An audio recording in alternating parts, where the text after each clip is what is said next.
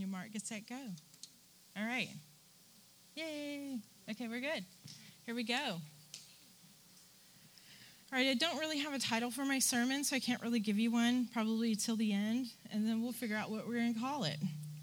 Um, I was uh, downstairs with the kids last week. We were watching uh, Air Buddies, which um, I've decided I'm not going to write a review on that movie.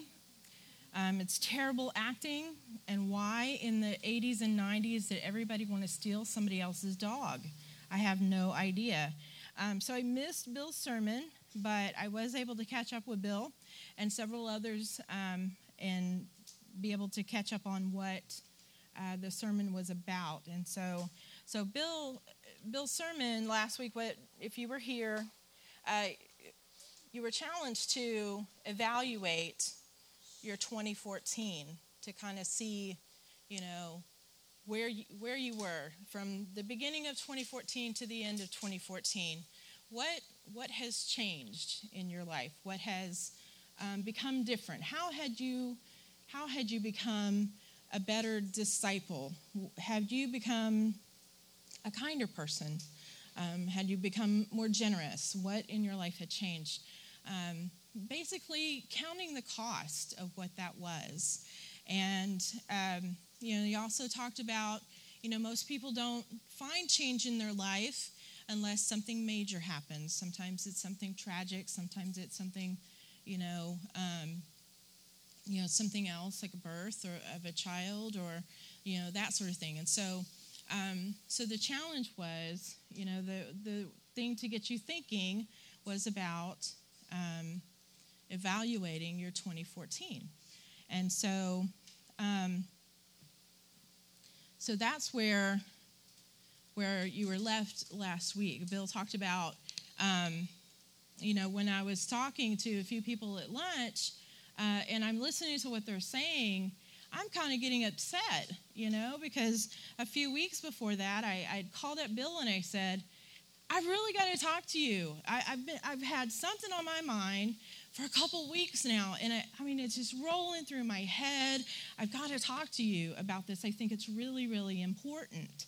And so we get together and we talk, and you know, we're going back and forth. I mean, there's sermons flying in the lobby all over the place, and, you know, we're bouncing ideas off of each other. And then I'm sitting at lunch a couple weeks later um, with Jeff and, and Betty and Dylan and Karina, and basically I feel like I'm hearing my sermon coming back at me.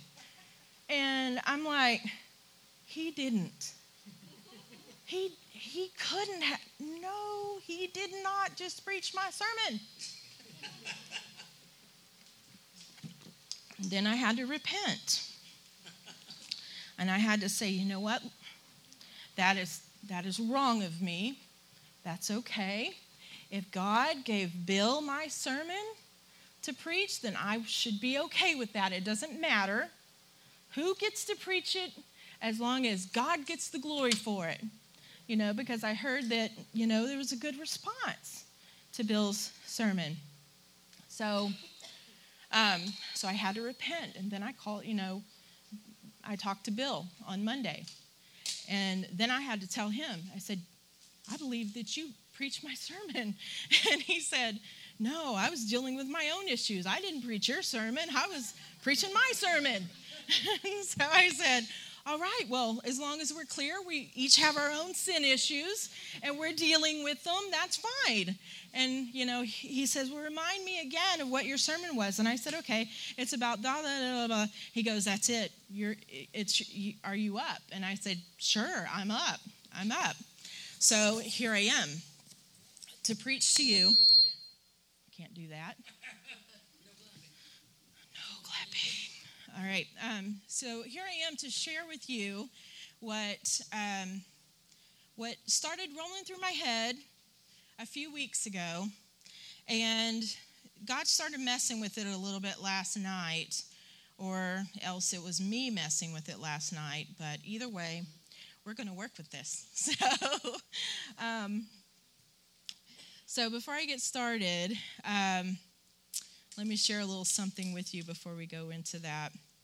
Um, there was a a church and they were having a service similar to ours where we have our children in our in service and uh, the pastor whose his name was jim uh, he was you know beginning his talk and he starts out with a question and he says okay to the children what is gray has a bushy tail and gathers nuts in the fall well, there's a little boy in the service, and his name is Adam. And he raises his hand. He says, I know the answer is Jesus, but it really sounds like a squirrel to me.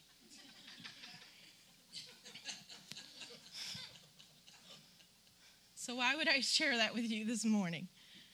Well, we're not going to talk about a squirrel, but it's kind of in the rodent family. Um, the image that I had was, um, you know, God could have given me any image, any image could have come to my mind um, during prayer uh, this one day uh, a few weeks back. But the image that came to mind was a hamster on a hamster wheel. And, you know, it's a rodent. And, you know, it just kept going around and around. I like props, by the way. I think they're good for kids. But I thought actually bringing a hamster would be too distracting and hard to catch without a cage. So, um, but the image was just a hamster going round and round and round in a hamster wheel. And I thought, well, that's, that's kind of strange. And then three words came to mind Stop the insanity. And I thought, well, that's even stranger. What does this mean? What is, you know, what does this have to do with what's going on?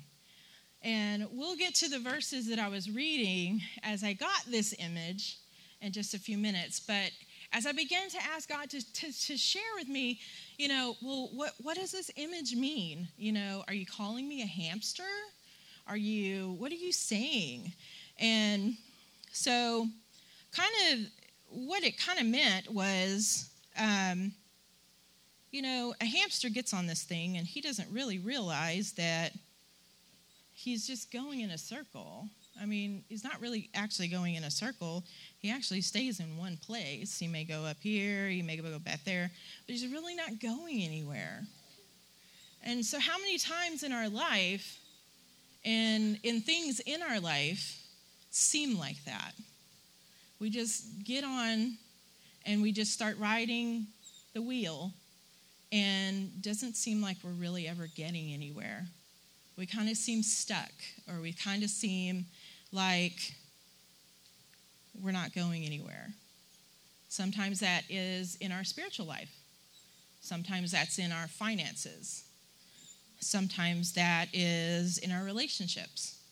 It just seems stuck, you know? And so nothing changes. We just keep going round and round and round.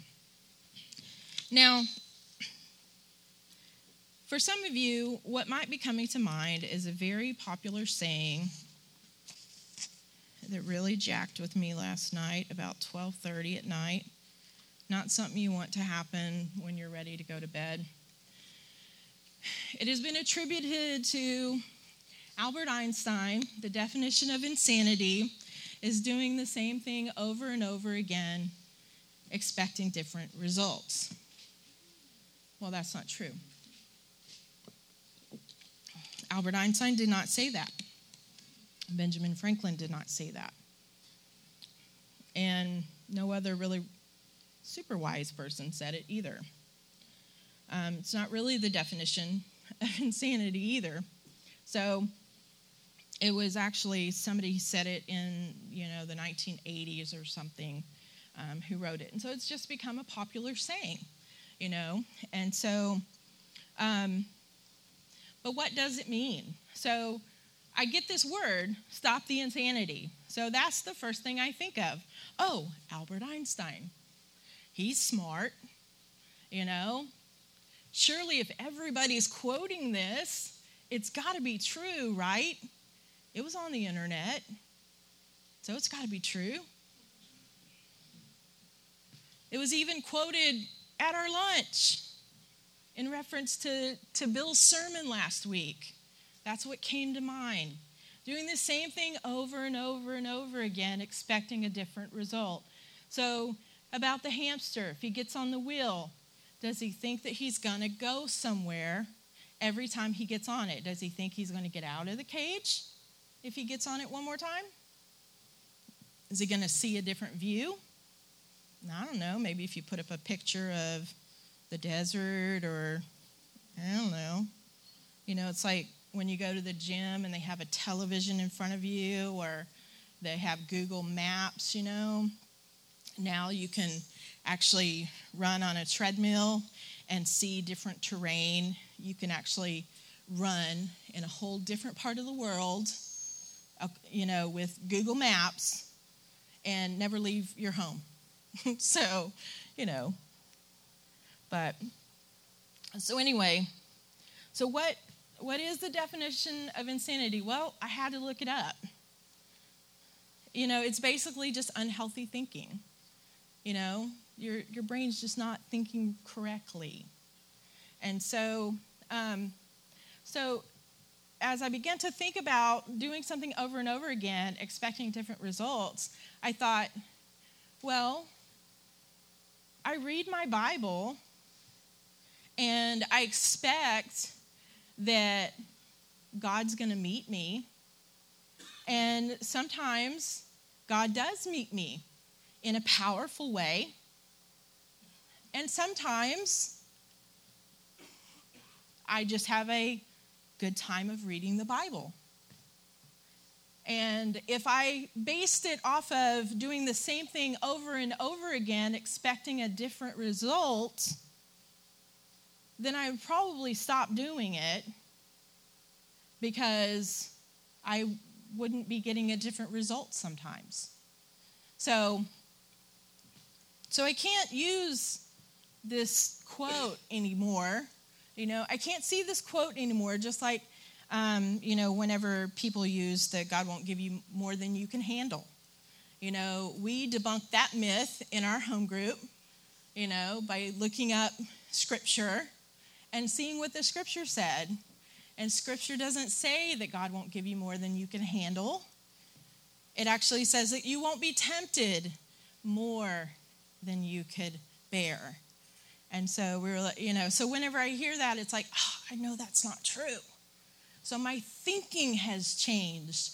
I have healthy thinking now, but I'm getting ahead of myself.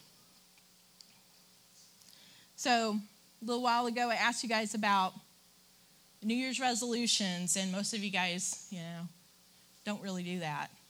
So that's good. That's good. So we don't have to to break down, you know, some some old thinking there because we're not really this talk isn't really about weight loss and changing your thinking on resolutions and about stopping smoking.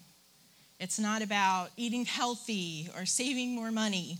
Those are all good things. You know, I'm not we're not, you know, saying these things are bad. These are good things. These are great outer things to do. But what we're talking about today is we're talking about some inner things that that I think that God wants to address with us this morning.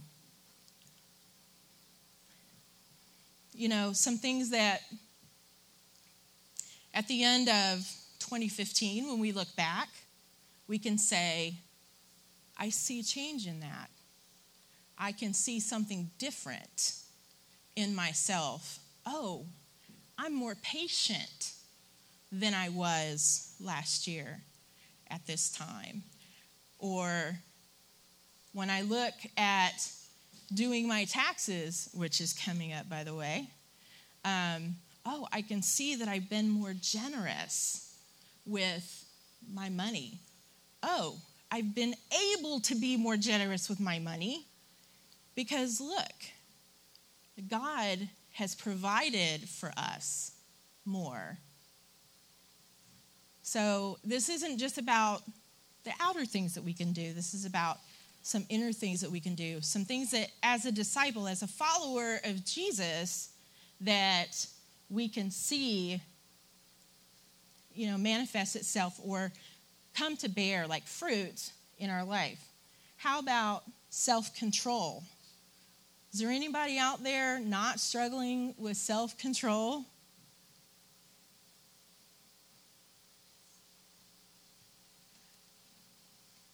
You're not? Shh, the room got really quiet. no, we don't want to talk about that, do we? You know? We don't want to talk about having self control in a guitar store. All right. What?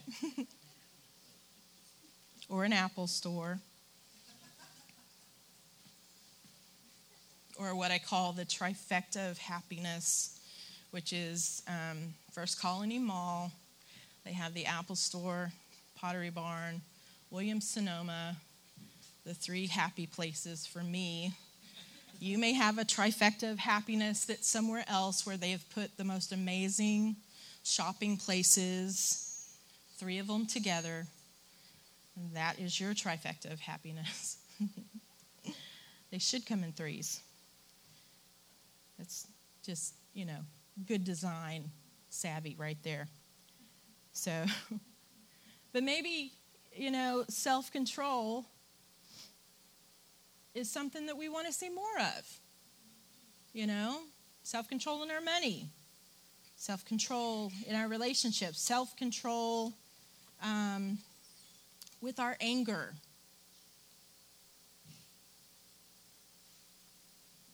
We can apply that to a whole lot of stuff. How about loving the unlovable? It's easy to love those that love us. What about those that aren't very lovable? That teenager that screams in your face. I don't have any experience with that, but some of you might.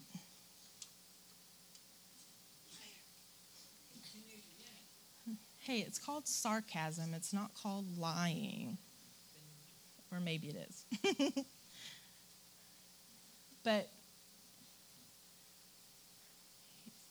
a lot of times, you know, we fall into the, this thinking that that Jesus came to make bad people good. You know, we talk about sin as just being bad behavior. But I don't know if you were listening to the worship this morning, and I'm not sure who put it together, who put the worship set together. Two of the worship leaders live in my house, and I have no idea what they pick each week. But um, but but I could hear it in the worship songs that were picked today, and I had no part in it. But it goes along with this this saying is that Jesus didn't come to make bad people good. Jesus came to make dead people alive. I'm going to say it again. Jesus didn't come to make bad people good, He came to make dead people alive. So, to me, doing this seems pretty dead and empty. You just go in the same path all the time. So here's where some of this really started. Um, was with Paul's Paul's letters to the church, and in Romans 12:2, in the New Living Translation, this is the one I liked because it just oh it just lays it lays it right out there for you. Sorry, I don't have PowerPoint, um, but if you have a Bible or a phone app, um, it is Romans 12 2. It says, Don't copy the behavior and customs of this world, but let God transform you into a new person by changing the way you think then you will learn to know God's will for you, which is good and pleasing and perfect.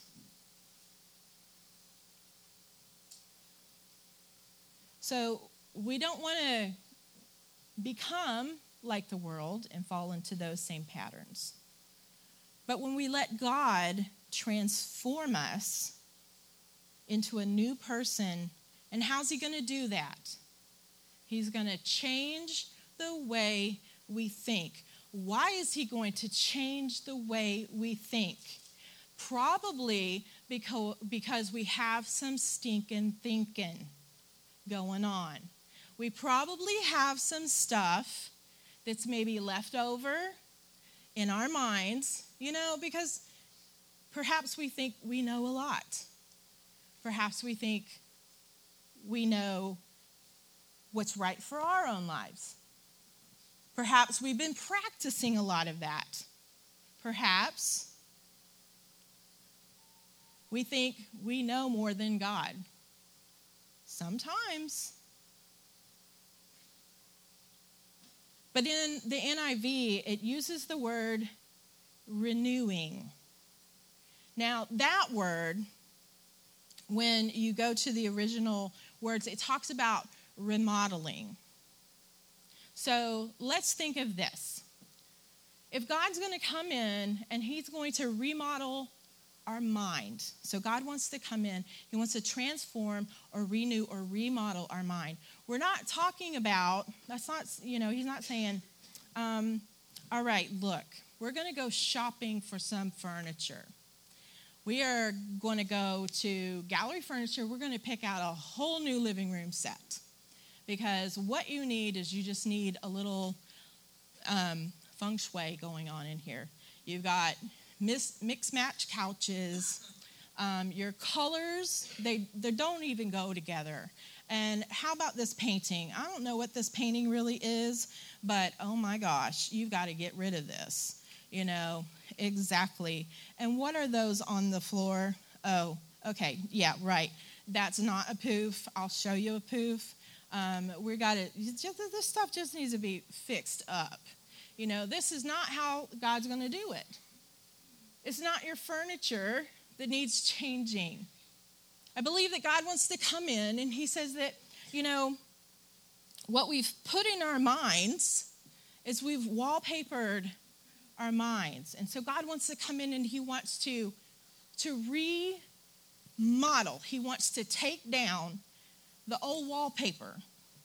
Maybe you've got some old paneling up in there. Maybe you like that paneling. But God wants to come in, He wants to give you something new, something that's going to stand the test of time. It's His thinking. Because the Word of God says that His thinking is above our thinking. And that He wants to come in and give you His thinking. And it says that when we have God's thinking, we become a new person. See, when we take on His thinking, our behaviors change. We become a new person. So we spend less time trying to fix the outer us when we begin to say, God, I need you to transform my mind. Lord, what am I supposed to do in this situation? I don't know what to think. Lord, help my thinking in this situation. What am I supposed to do here? So, if you just want God to move some furniture, He can move some furniture. But what He really wants is He wants to give you some new thoughts. He wants to give you His thoughts. In Philippians 4, 8, verse 8 to 9, in the New Living Translations.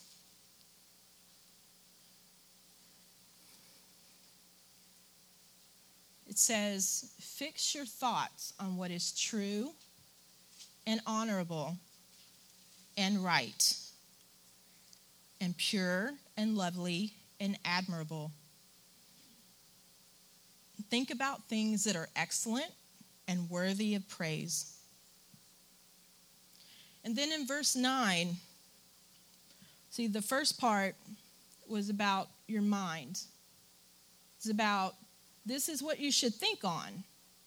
These are the things that you should give thought to.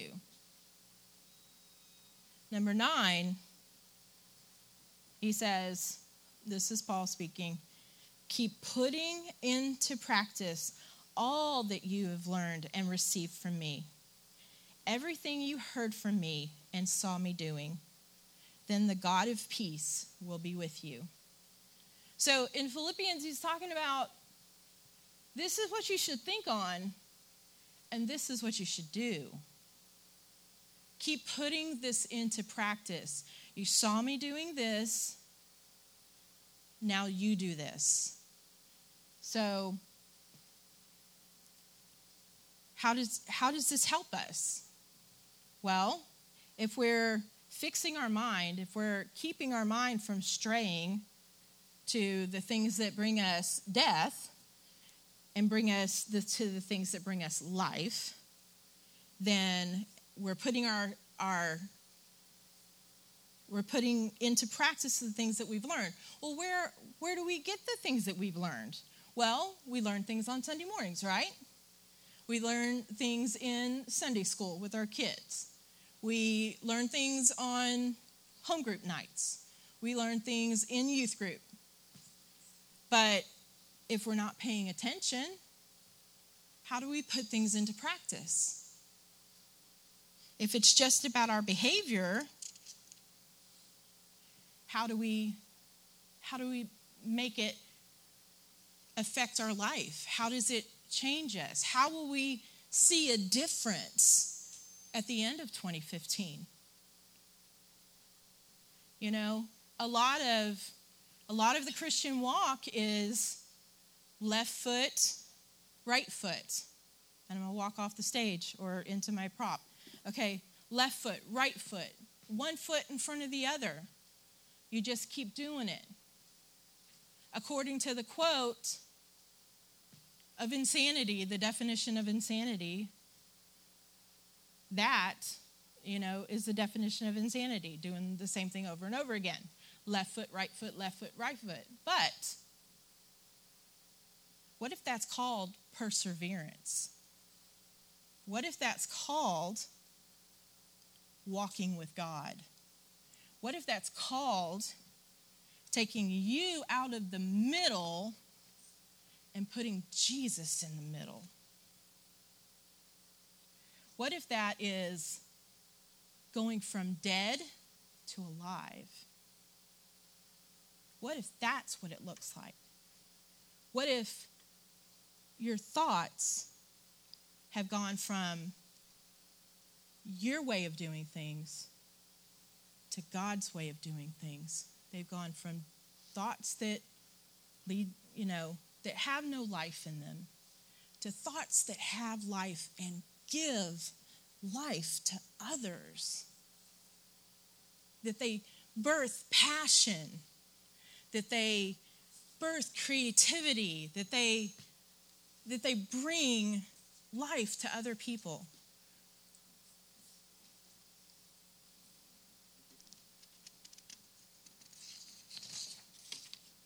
You see, Jesus doesn't use the hamster wheel model, it doesn't work for him. He uses the follow me model.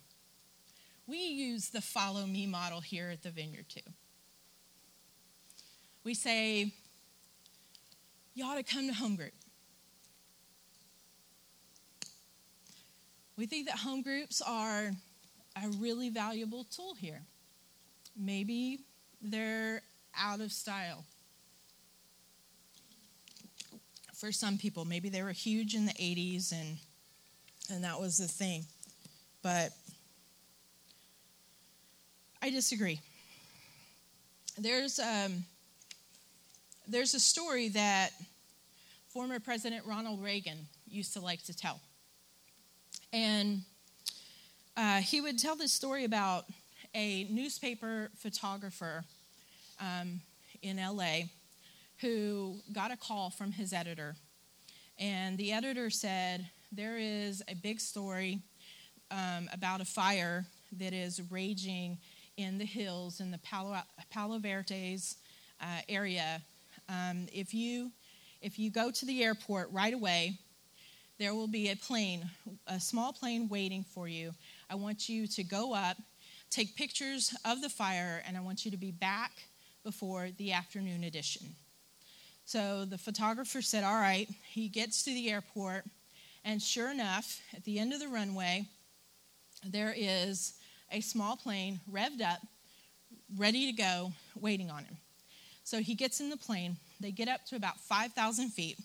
He starts opening his camera bag, and he tells the tells the um, the man flying.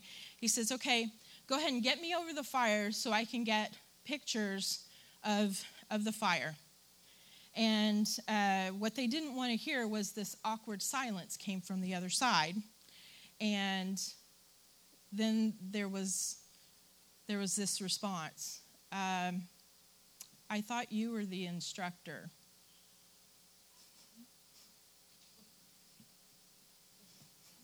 Thought you were going to get away without a plane story today, didn't you?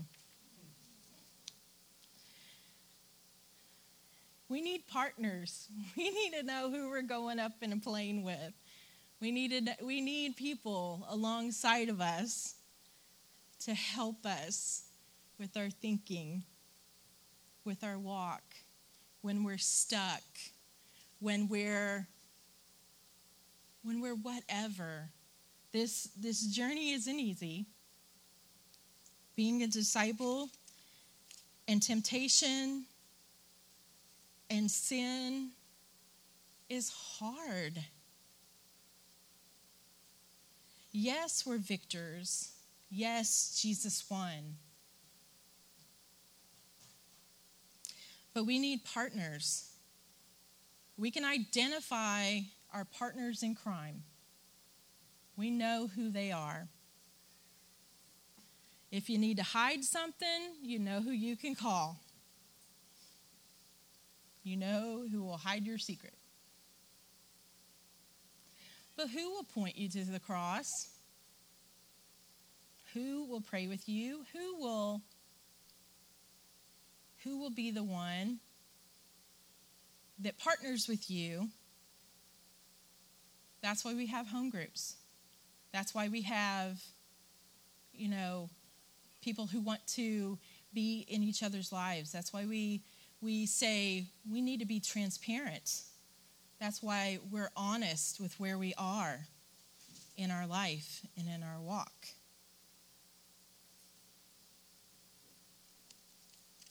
So I know it's it can be hard, it can be difficult to find time during the week. Busy is the buzzword. Busy busy kills a spiritual life. Busyness kills being a disciple of Jesus. So you got to throw away those crutches you know, hey, come to home group. I can't, I'm busy. Got to wash my dog on Tuesday. Y'all meet Tuesday, right? Yeah, Tuesday. Tuesday, we meet Tuesday. But we could change it to Wednesday. Oh, well, um, I got to wash my kids' hair that night. Um, well, we can change it to Friday. What about Friday? Oh, I got to work Friday night. Um, throw away the crutches. Let's get rid of the crutches. You know, let's take risk. Remember, like when we were younger, you know, I'm still young, pretty much. you know, we would stay up past 12 o'clock on a weeknight. That's pretty risky for somebody my age. Just to do and see what God's doing.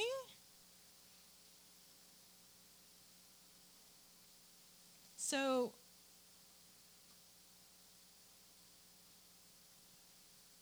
so what I want to tell you is that guess what? You're in a race. You're not racing against each other, but you're in a race. Everybody likes to win, right? You want to win stuff, right? Well, then run like you want to win the prize. Run because there is a prize. I feel as though God is calling us. I know He's calling me. And so I'm extending this invitation to you that in 2015 that we do something different that it's not the same old thing this year that it was last year or the year before. I believe that God wants to have a spiritual explosion in here. That God wants to show you more of who He is. That in order to see something different, we're going to have to do something different. And that begins in our personal life. That begins in getting into a small group and being connected, not in a way that you're there because everybody there likes the same kind of music or everybody there likes the same kind of food or likes the same kind of people or y'all are, you know, just a great community group. No, it's because we're all running the same race. We all are after the same prize. We all want the same thing.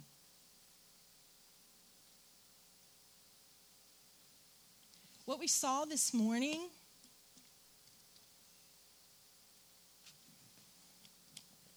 God's kingdom breaking in, that shouldn't be unusual. That shouldn't just be one Sunday out of six months. That the Lord would want to reveal himself in healing in front of his people. that God would want to share with each of you his plan for you. That God would want to speak an encouraging word to somebody new here that is hopeless, helpless, down on their luck, and is here because they don't know where else to go. And the only thing anybody else can tell them is just trust God.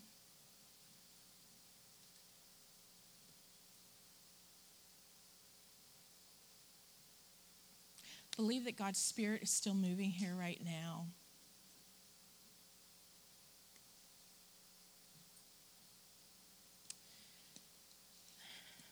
There was a word um, that was given last night. Um, somebody that I believe that God is and has been using um, to speak words of encouragement to our church. Quiet person, he doesn't get the translations for them, he gets the words and he brings them. Um, and then, you know, we see what God does with them and what they're for. And um, so, sorry, I have to pull out my phone. It's not permission, it's just on my phone.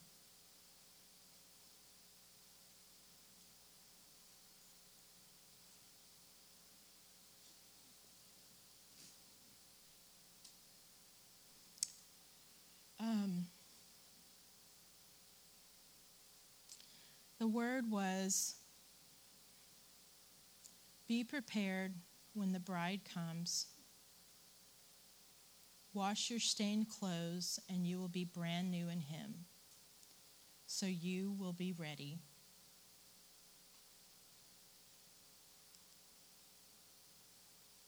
So, we talked about being brand new this morning.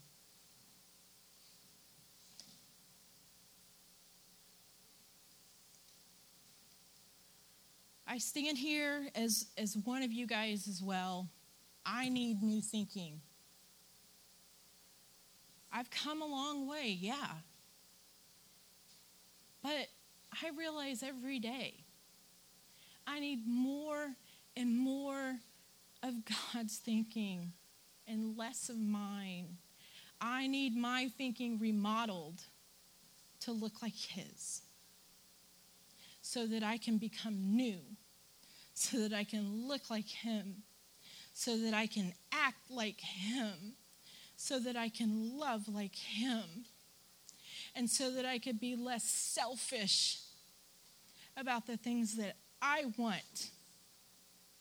Because the word says that when I have given my life to Christ, I no longer live, but it is Christ that lives in me. He's that alive part.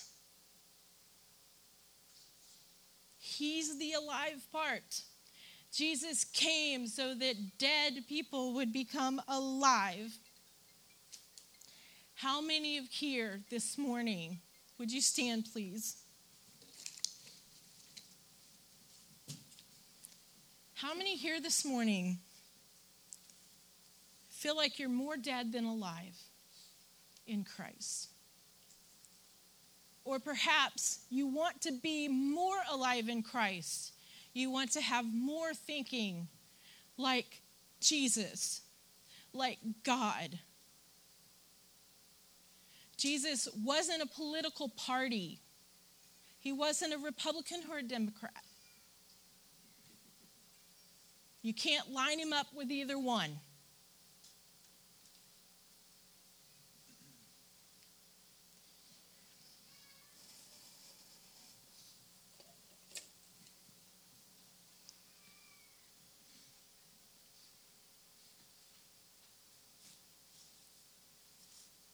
When I look out here this morning,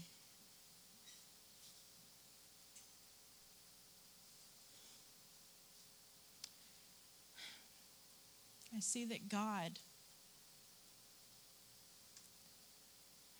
wants to work in many of your lives.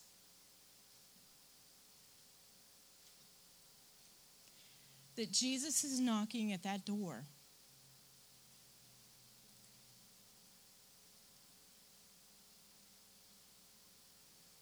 But too many times,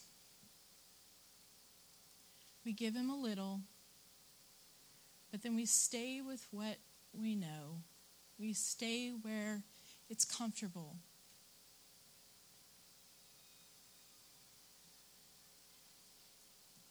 In order to do something different, we have to get out of what's comfortable.